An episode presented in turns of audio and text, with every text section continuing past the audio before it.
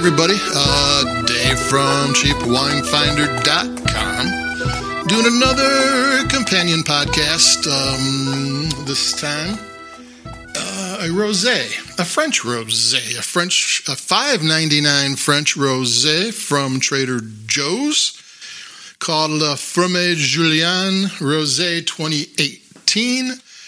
Um, La Ferme is the farm, Julien's farm and it's five ninety nine. It's French, and it has a secret. Well, not so much of a secret.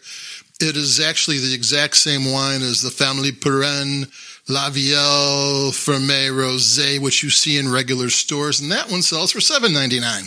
This is about two bucks cheaper. Uh, exact same label, exact same wine.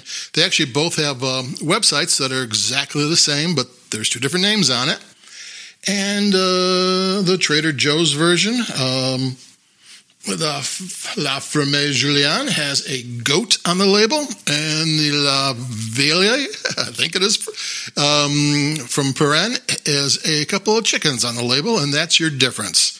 And it's a rosé from southwest France, I believe.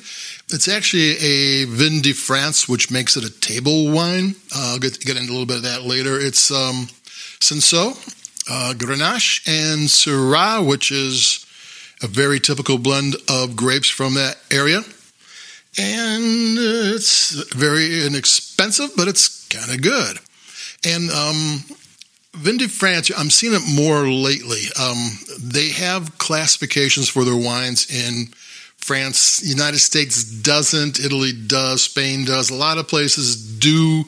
Um, you know, in the United States, all wine is table wine. They don't have top classifications. They have top prices, they have low prices, medium prices, but they don't classify their wines. And in France, they do. There's the AOC wines, and there's different levels. The AOC, then there's the IGP wines, which is the European Union way of the Vin, the Vin de Pays wines of the old time, where where they were of the area but didn't follow the rules and regulations. And one of the problems they had, because they're always meeting these rules and regulations, that they weren't always able to compete with wines from other countries. So this Vin de France wine designation came up where they can kind of do what they've got to do to compete.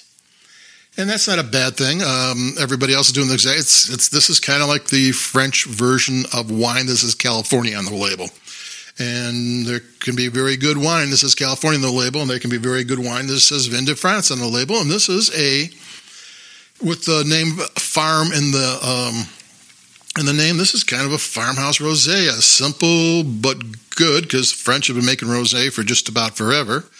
Uh, rosé, and I'm going to take a sip. It's not a complicated one. It's a nice price for it. Five ninety nine is pretty good.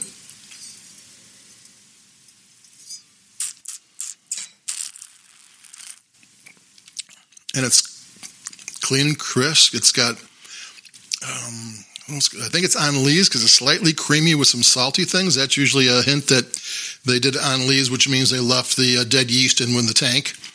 Um, it's got light fruit, a little bit of lemon, and maybe some melon, but it's got apple and strawberry and um, a few other things going on. Let me take another sip because it's the acidity is really nice. It's